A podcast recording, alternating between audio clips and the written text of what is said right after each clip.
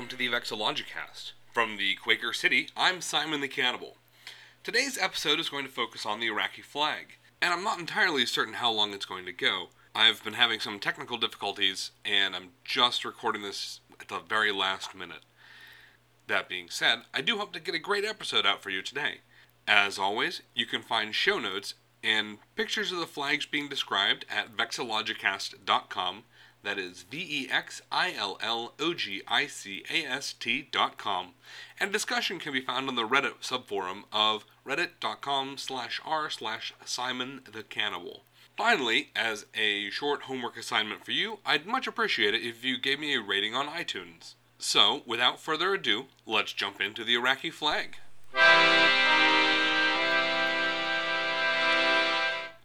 The current Iraqi flag has its roots in the 1963 Ramadan Revolution, but has been in its current form since 2008. It is currently a red, white, and black horizontal triband with green text across the white center stripe. The text says Allah Akbar in a stylized Kufic script, and I'm not sure if I'm saying that correctly. From what I understand, this current flag is an unofficial flag. It was adopted as a placeholder flag until the Iraqis adopted officially adopted something else. That being said, it's been around for 7 years now, and I suspect it'll stick around for a little while longer. Now, as I mentioned, the current flag has its roots in the 1963 Ramadan Revolution, but it actually goes back a bit further than that. Not as an Iraqi flag, but as a pan Arab flag. Or, excuse me, as an Arab liberation flag. Let's first jump back to 1963, come up to the present, and then we'll jump back to about 1912 and come back up to the present again. In 1963, there was a revolution in Iraq, and the government of Iraq decided to change the flag to fit in with a united Arab republic consisting of Egypt, Syria, and Iraq. Egypt and Syria at the time were flying a red, red, white, and black triband with two green five pointed stars on the white stripe. These two stars were for the existing United Arab Republic of Egypt and Syria. Iraq added the third star as an aspiration to join this United Arab Republic, and for a brief moment, Syria changed its flag to have three stars as well. Unfortunately for the Republic, it didn't work out. Egypt and Syria went their separate ways, and Iraq kept the three star flag. In 1991, by order of Saddam Hussein, the Iraqi flag was changed ever so slightly. It was still a red, white, and black triband with three green stars, but now it added the words Allah Akbar in Saddam Hussein's own handwriting. There are several theories as to why this is, my favorite being that Saddam Hussein was trying to stop people in Kuwait from burning the Iraqi flag uh, because now it had holy words on it.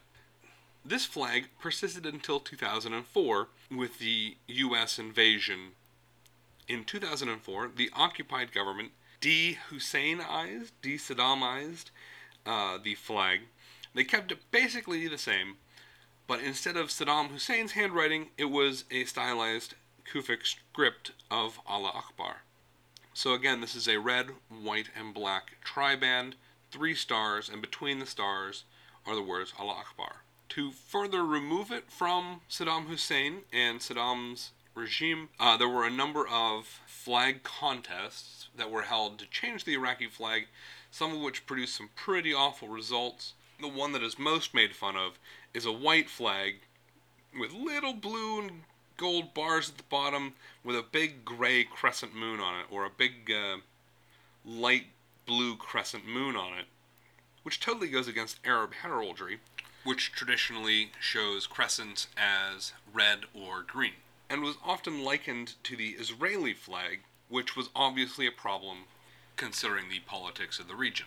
Other flag proposals included uh, gold emblems to be more inclusive of the Kurdish minority, including a gold disc with red rays coming from it, which resembled a uh, the flag in 1959. But as with many flags, the current flag does not have a symbol representing any minority ethnic groups. Now, to pause for one second, I should say that I own two of these flags.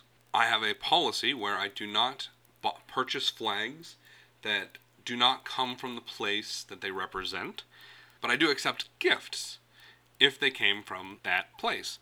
So, my friend Kim, who was part of the initial invasion of Iraq in the early 2000s, acquired and gave to me a Saddam era Iraqi flag, and this is the one with Allah, Allah Akbar in Saddam's handwriting.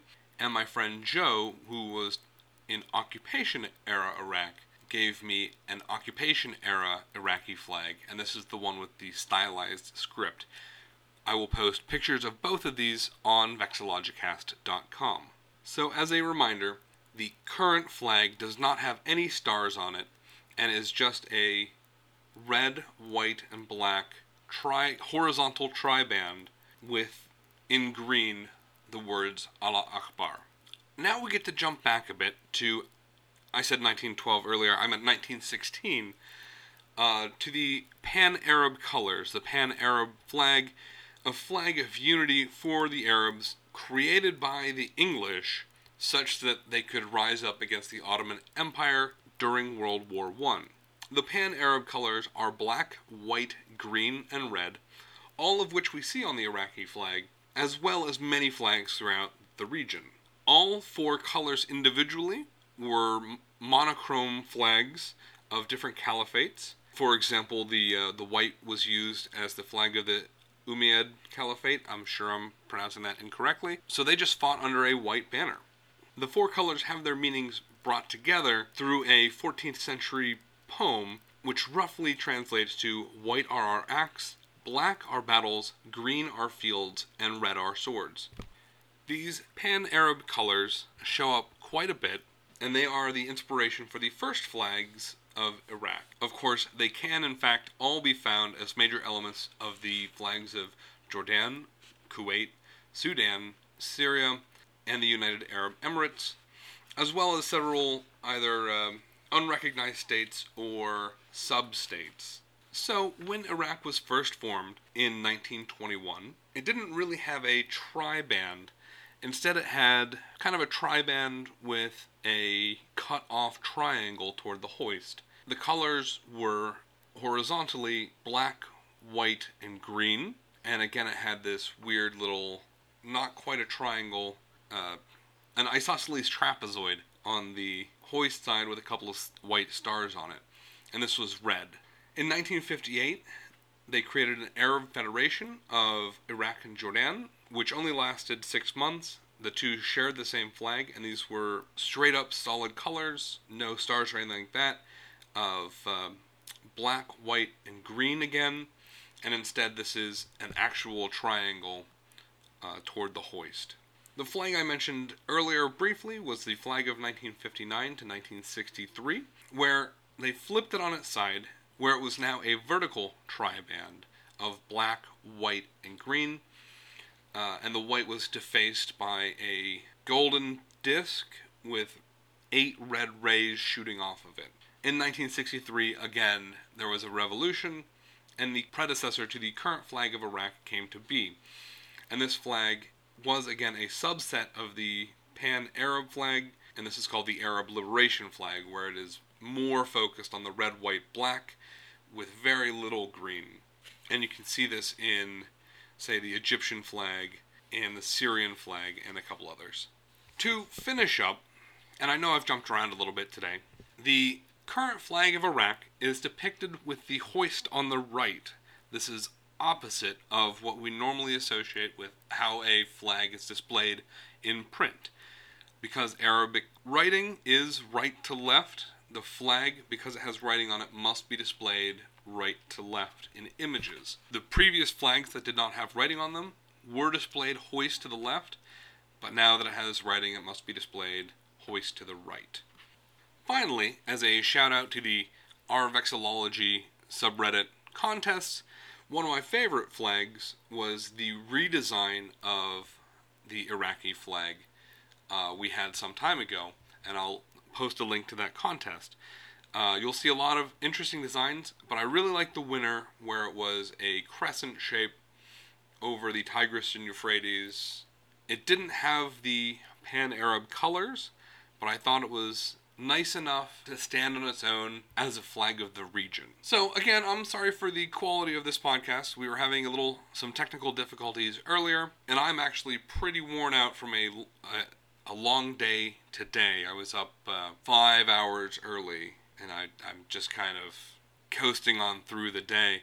I hope you enjoyed the episode nonetheless. Again, show notes and Pictures of these flags can be found at vexillogicast.com. That is V E X I L L O G I C A S T.com. And discussion can be found on the Reddit subforum of r slash Simon the Cannibal. Please feel free to send me any feedback you have.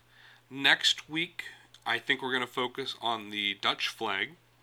After that is the fabled episode 8, which will be an introduction to vexillology, which will be geared more towards your friends and family episode 9, I think, will be a focus on flags for Earth because I've seen several designs floating around recently and I'm familiar with three or four of them.